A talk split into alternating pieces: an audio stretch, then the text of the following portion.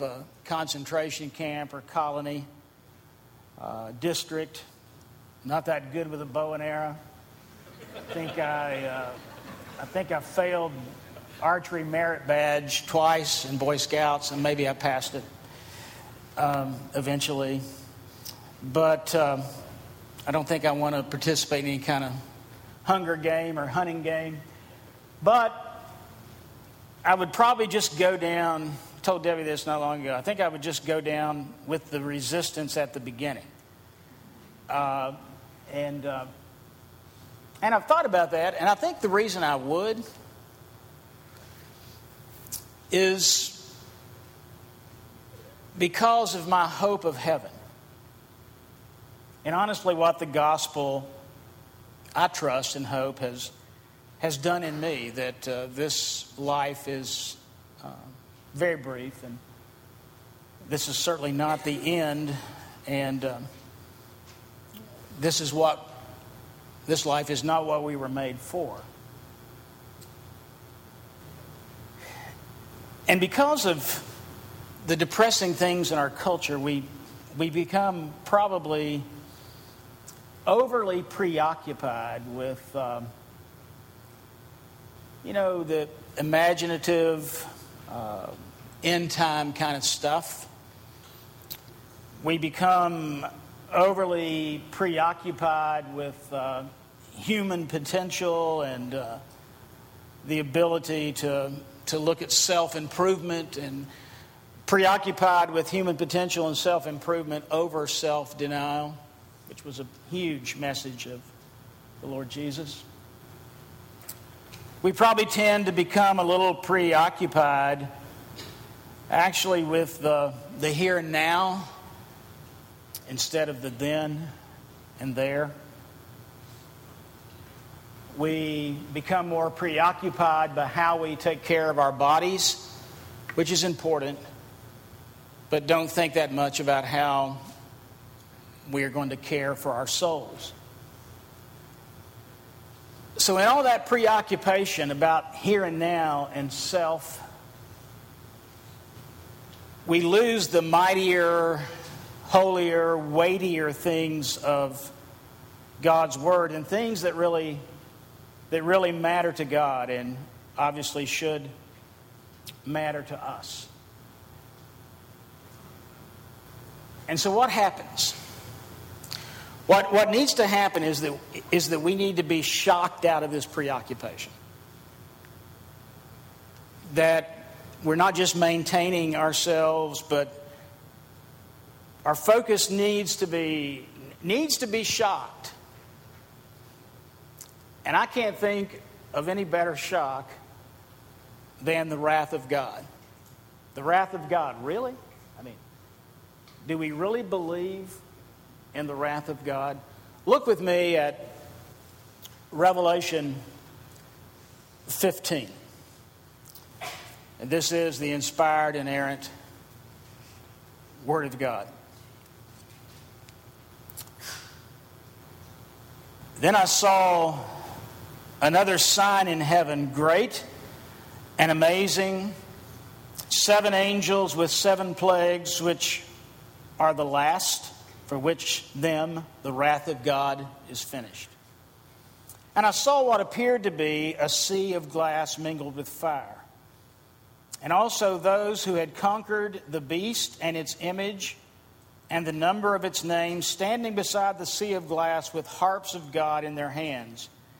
And they sing the song of Moses, the servant of God, and the song of the Lamb, saying, Great and amazing are your deeds, O Lord God the Almighty.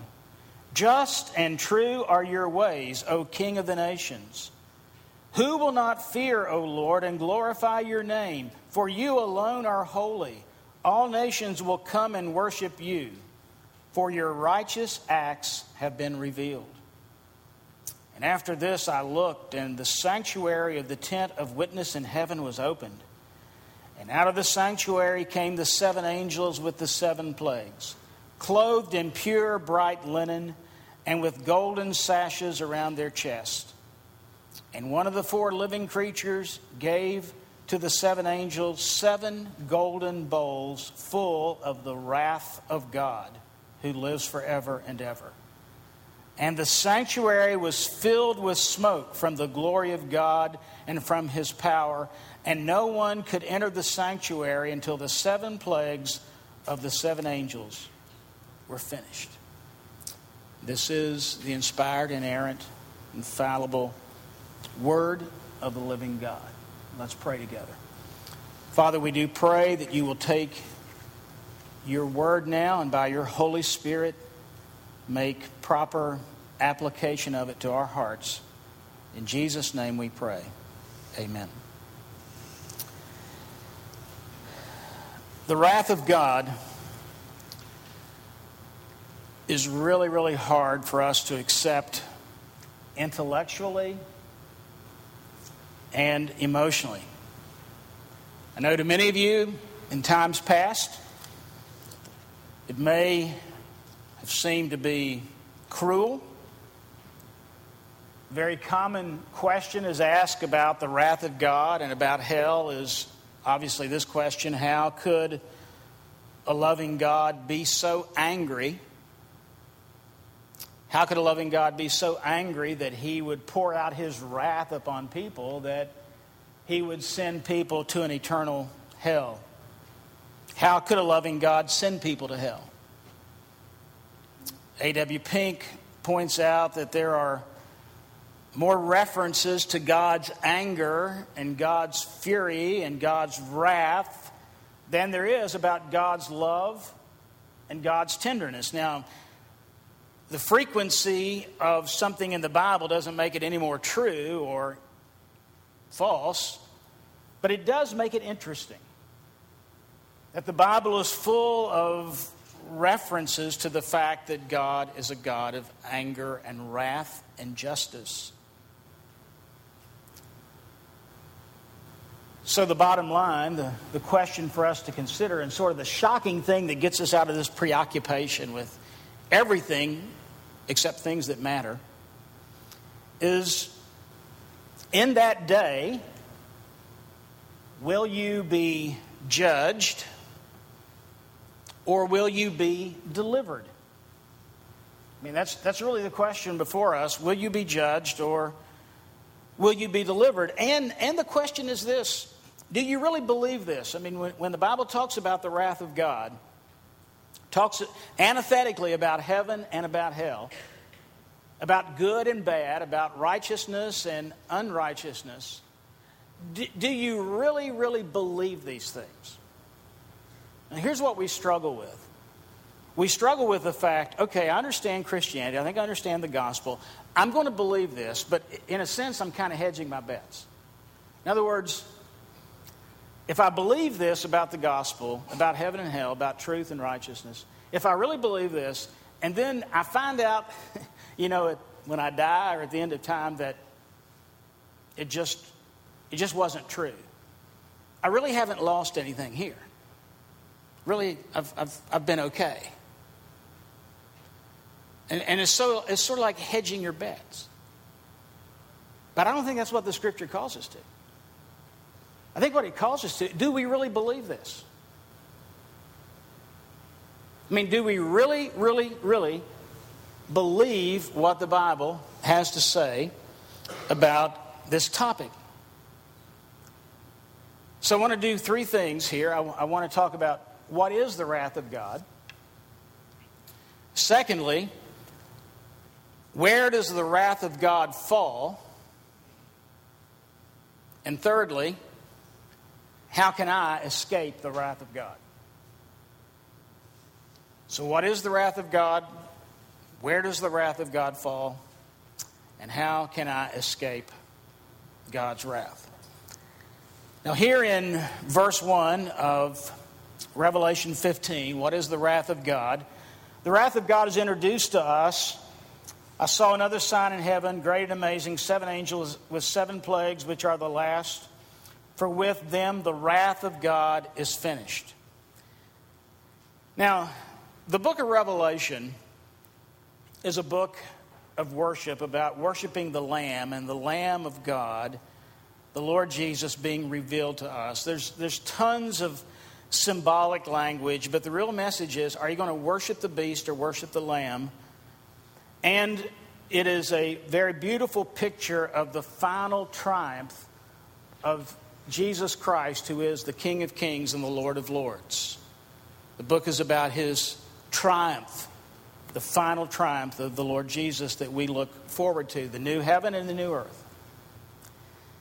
And so several things through this book are opened, and they're all in sevens, and it's, it's, it's a letter to the churches. Uh, people see the Lamb. There's seven seals. There's seven trumpets that are a warning that this judgment is coming, that the wrath of God is coming. There's seven visions. There's a great company of folks. And there's these seven bowls of wrath. The trumpets were a warning. The bowls are actually the promise. And they're very similar to the plagues in Egypt. If you'll read, go back in Exodus and, and read about the plagues in Egypt, these seven bowls of wrath here in Revelation 15 and 16 are very similar. And if you get over into chapter 16, the bowls are eventually poured out and uh, there are several things that happen. The first one is they're, they're just ugly and painful sores. People's health is really judged. Uh, the sea is polluted, which affects commerce. Uh, the rivers are polluted, which affects drinking water. The scorching sun uh, comes down upon the land, and uh, people still are not repenting. Uh, God is, their, their, attention is still not grabbed by a holy God. There is darkness. They still don't repent. You see the similarity of what was going on in Egypt.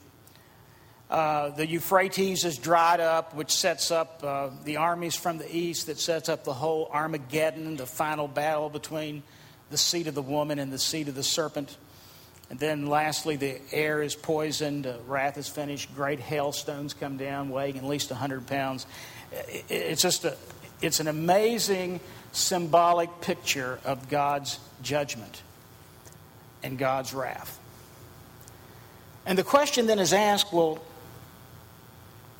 why? I mean, what is, what is God so angry about? I mean, what is the wrath? Well, it's God's intense anger and indignation toward our sin. The fact that we have ignored His truth and His law, and our hearts are dark, and in word and thought and deed, we contradict everything that's revealed to us in Scripture about how we should live. And God is angry. And one thing about God's wrath, though, is that it is always judicial and always fair. I mean, He warns us that He's going to punish sin. For all have sinned and fall short of the glory of God. For the wages of sin is death. It's not like we don't have a heads up about this. From the time that we are born and we begin to manifest characteristics and, and fruit that's so contrary to Scripture. It, God says He will punish sin. And we really receive what we deserve. This is not uh, God being capricious. This is not some kind of of irrational rage. You've seen people get so angry. You maybe have been the, the object. Maybe you've been the victim of someone's anger. Maybe you're the villain, where you have just totally lost self control and just irrationally let loose on someone. God is not irrational or capricious. But I want to say this right up front here about the wrath of God with everything I've said about God being angry and about we receiving what we deserve, it is the wrath of God, the anger of God, that really helps us understand the love of God. And I don't think this morning that you will ever be able to clearly understand God's love unless you understand God's wrath. Love, so amazing and so divine. And we begin to understand that love as we understand his wrath. Now, I had, this was probably a couple years ago, I had a, a seminary student in my class at Reformed Seminary in Charlotte who uh, had um, been to a and that seminary student, by the way, is not in this city and is not in this room. So you can stop imagining who it would be. You don't know. Uh, he uh, had gone to more of an upper tier school and had graduated undergrad with a 4.0. And uh, he'd taken one of my classes, and um, it was an open book exam. And I graded the exam, and on one of the questions, he just didn't quite give me what I wanted. So I dinged him a few points, and I mean, he still got an A. I think it was an A minus maybe, but he, he still got an A.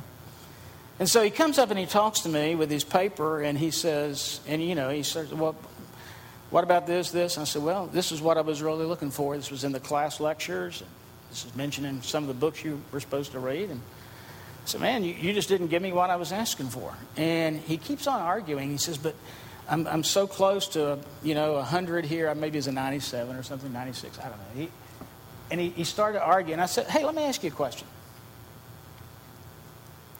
Said, Have you ever made a a B? And he said, mm, Not like in a final grade.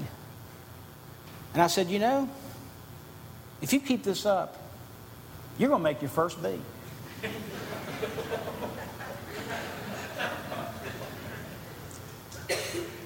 now, you know, you really never appreciate an A unless you know the possibility of an F.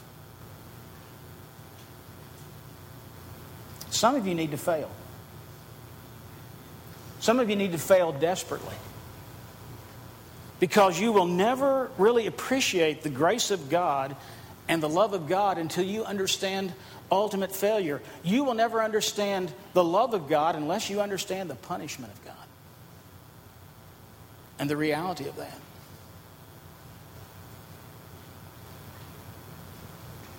And so God is very right and God is very just in pouring out his wrath.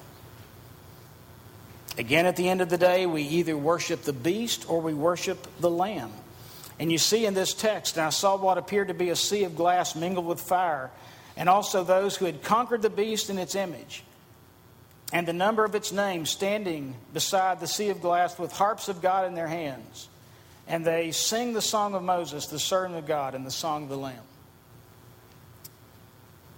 The wrath of God is real, and it's God's intense anger and indignation towards sin.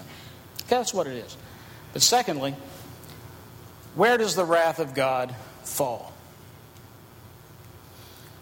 Well, if you look at verse 5, after this I looked, and the sanctuary of the tent of witness in heaven was opened, and out of the sanctuary came the seven angels with the seven plagues, clothed in pure bright linen with golden sashes around their chest.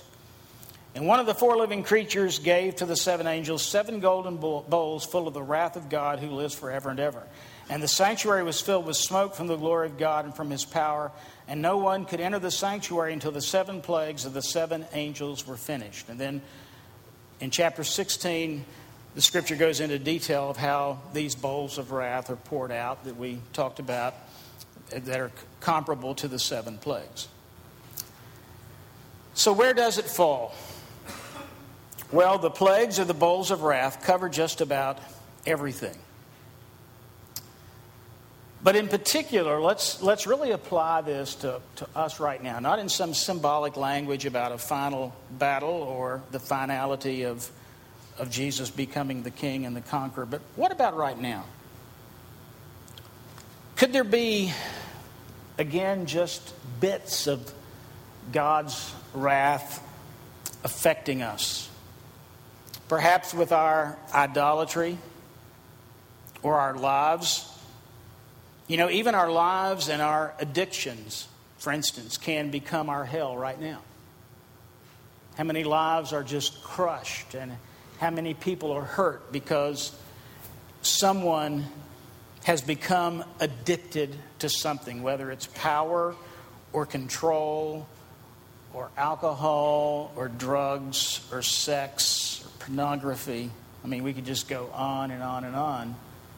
And how people's lives are absolutely wrecked by even their idolatry or their addictions. We see our identity even becoming something that affects us and crushes us and ruins us. I, I, I, think of the story in Luke 16 of the rich man and Lazarus. It's really interesting that, you know, the rich man dies and goes to hell, and, and Lazarus is in the bosom of Abraham and in, heaven, and, and uh, the, the rich man is suffering in hell, and he wants somebody to come and, and uh, dip water on his tongue, and then he wants uh, uh, his brothers to know so they won't have to experience this. And, and, but the interesting thing about the rich man and Lazarus, the rich man doesn't have a name. And the wrath of God begins to become poured out on people, and in even finality, there is no identity in hell. Things that really matter to you, things that identify you. What really identifies you? Things that, that really identify you may be the very things that destroy you. The thing that you're most aligned with, may be, and, and most preoccupied by, and most taken over by, may be the very thing that will destroy you. The thing that you live your life for, the thing that you can't wait to do, the thing that you can't wait to get to, is the very thing that may indeed destroy you. He's told, the rich man is told, you had your good things here. You had the good life here. This is what you wanted. I mean, this poor man would love to have the crumbs that fell from your table. You had your good things here. They gave you that identity. And even now, we think if I don't have this, if I don't get this, then I am nothing. This is more important to me than anything. An idol is something that you love more than anything else. This is more important to me than God. I want to worship something else. This is what I want. Here's the interesting thing about addictions it usually starts this way we all experience stress. In some way or another, life becomes stressful. And so, how do we respond to that? There's a tendency on our part to, to withdraw and be alienated when we find ourselves under great stress. To, to, under great stress, to qu- be quiet, to not, not talk, not communicate with our husbands or wives or friends, the church. We, we withdraw, we're alienated. And in that alienation, there is something that catches our eye or catches our taste or grabs our heart other than God, other than crying out in our loneliness and our brokenness and our despair, oh God, help me, take care of me, save me. I look to the right, I look to the left. There is no one who notices me. There is no one who cares for my soul. And so we find something that we think does. And that bondage, that, be, that substance becomes a bondage. And that's what we run to. And the amazing thing about that, whether it's drugs, alcohol, power, control, sex, pornography, whatever addiction, gambling, whatever it might be, whatever addiction it is, what happens is when we take in that bond, that substance, and we become bound to that, we're in bondage to that, the amazing thing is we get relief. We get relief. But we've gone after the wrong Redeemer. We've gone after the one thing to save us that cannot save us. And for a temporary period of time, we are relieved. But then that bondage and that false relief produces guilt. And what does the guilt do? The guilt creates more stress. And what does the stress do? More alienation. What does the alienation do? More substance abuse. What does more substance abuse bring? temporary relief. Doing that does what? Produces more guilt. You see the cycle?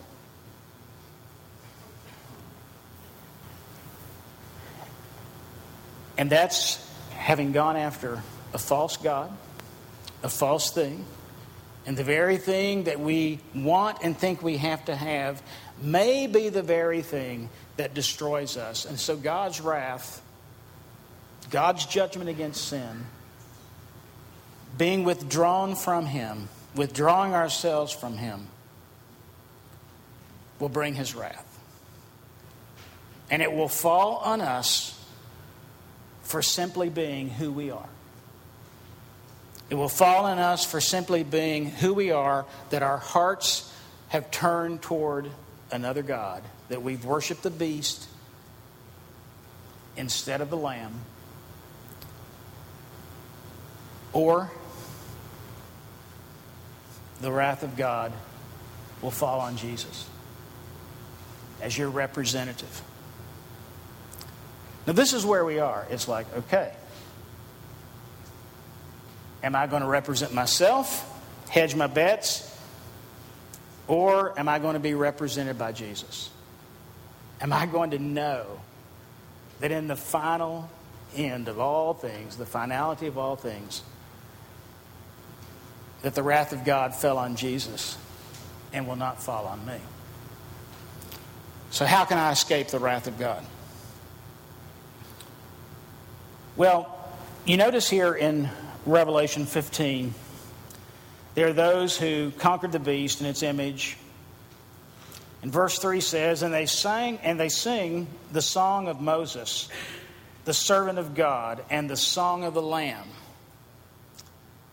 And they're singing, Great and amazing are your deeds, O Lord God Almighty. Just and true are your ways. Now, now just and true are your ways, about to pour out your wrath, but your ways are true. I mean, God's justice and God's wrath is, is righteous.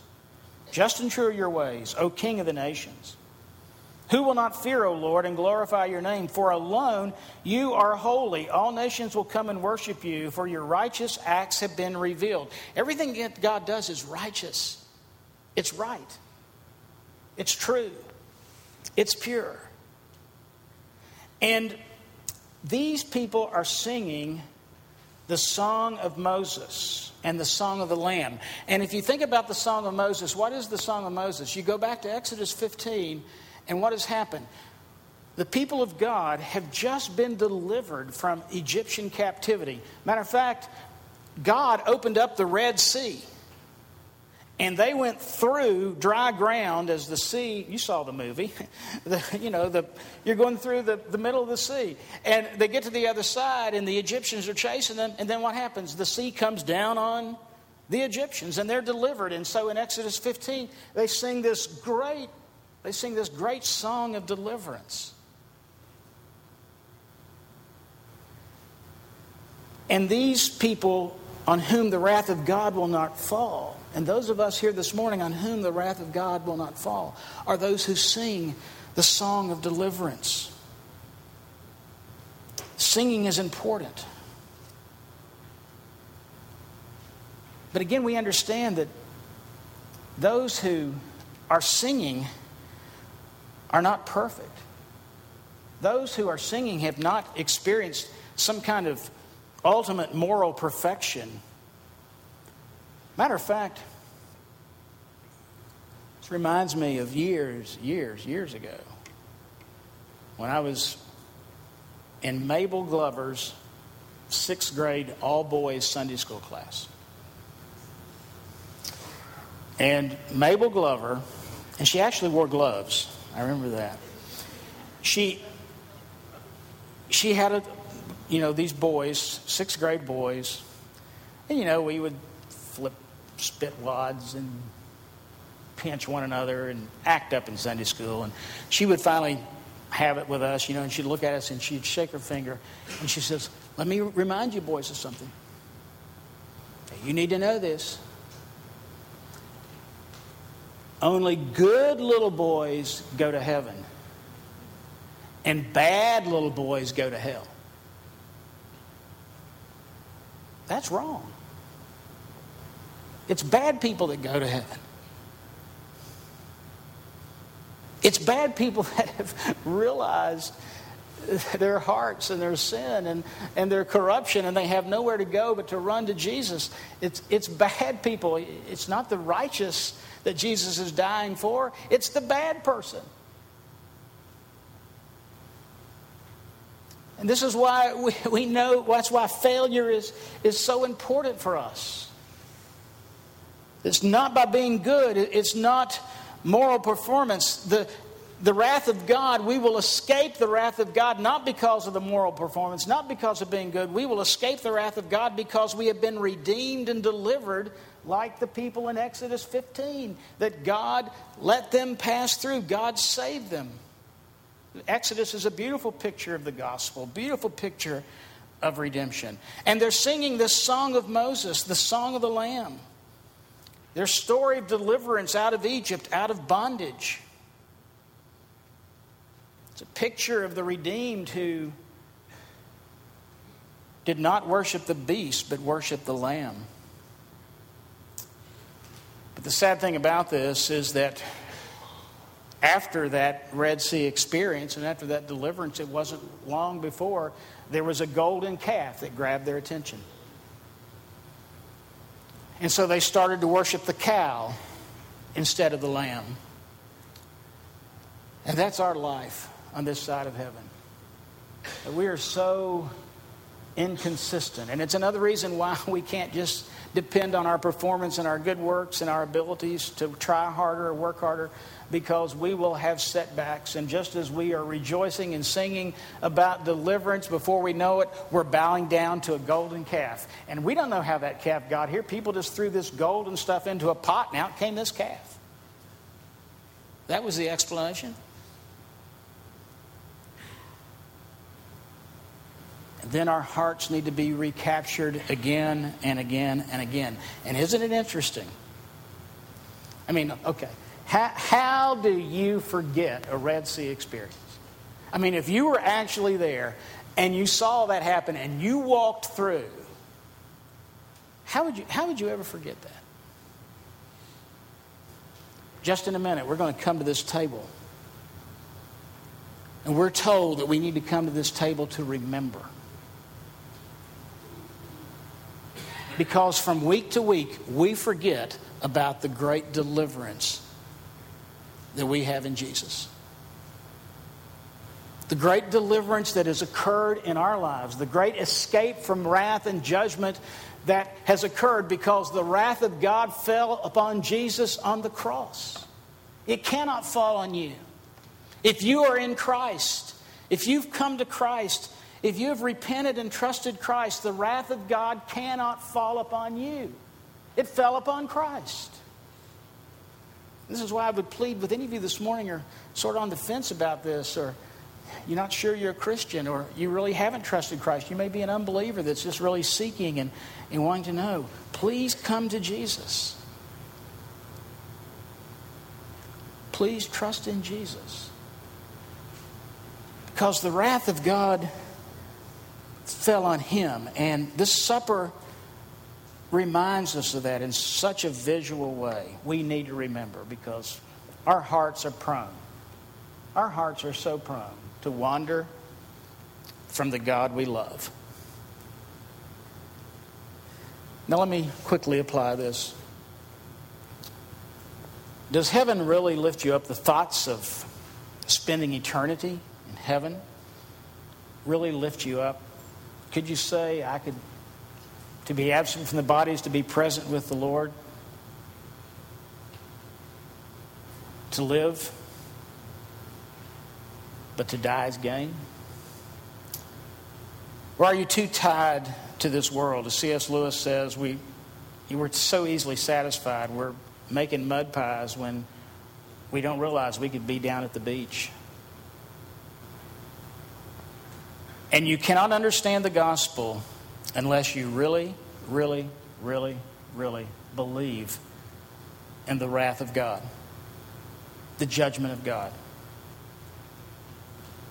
Martyn Lloyd-Jones gives this illustration, talks about says you're away and somebody's staying in your house and you're gone for several weeks or whatever, and somebody's staying at your house, so you, you talk to them periodically, and the person staying in your house says, Oh, by the way, one of your bills came in today and I paid it.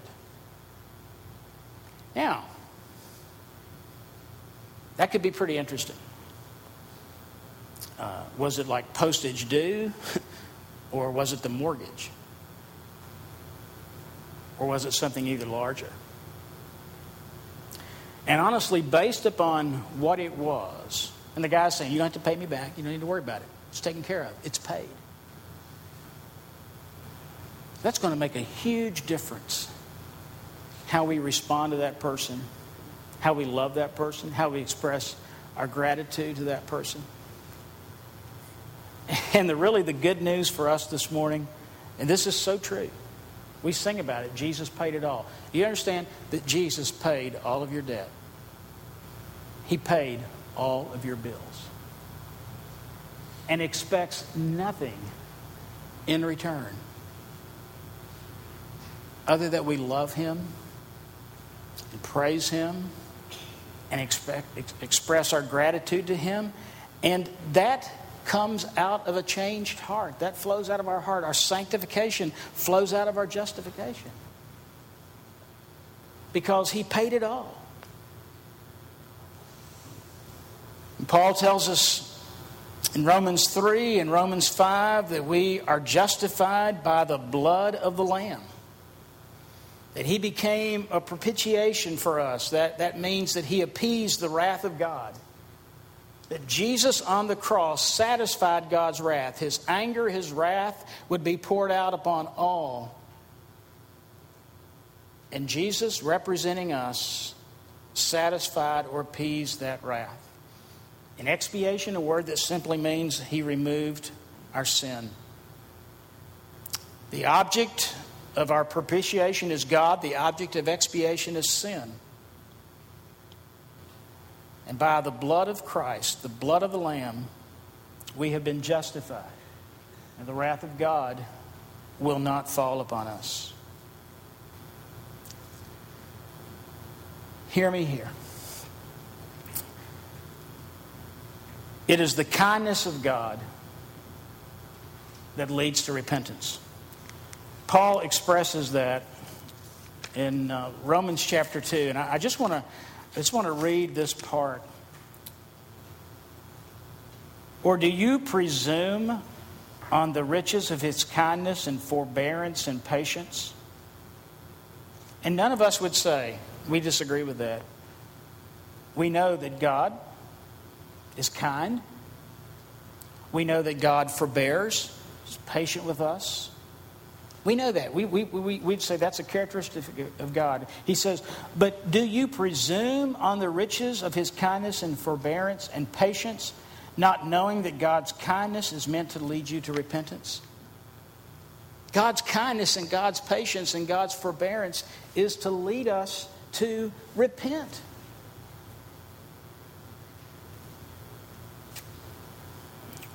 We are to flee the wrath that is to come. And we flee the wrath that is to come by simply doing this. One old Puritan said this, I think, that we pick up all of our good works and we pick up all of our bad works and we put them in one pile and we run from them as fast as we can to Jesus. We flee the wrath to come by being found in Jesus, by running to Jesus. It is true that you must come before God in worship, or you will come before Him in judgment. And, brothers and sisters, here is the good news. Here, here is such good news that we'll see at this table. Jesus did not come just to bring judgment. Jesus came to bear judgment. That the wrath of God, the judgment of God, fell on his own Son so that we might escape. That is your only way to escape this morning. There is no other way. There is no other name. You cannot be good enough. You cannot do anything to escape the wrath of God but to come to Christ. And let me encourage you to run to Him, knowing that He will receive you, that He will wrap His arms around you, He will hold you so tightly in His hands. He will never let you go, and no one can ever pluck you from His hands. I don't want you just to feel that. I want you to really believe that. In the name of the Father, and the Son, and the Holy Spirit. Let's pray. Father, it's unbelievable to us. It's amazing to us how you love us. Love so amazing, so divine. Demands all of our attention, all of our devotion.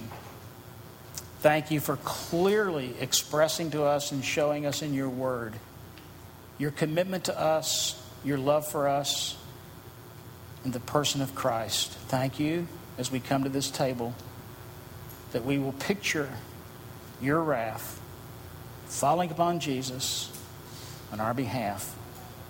We thank you in Christ's name. Amen.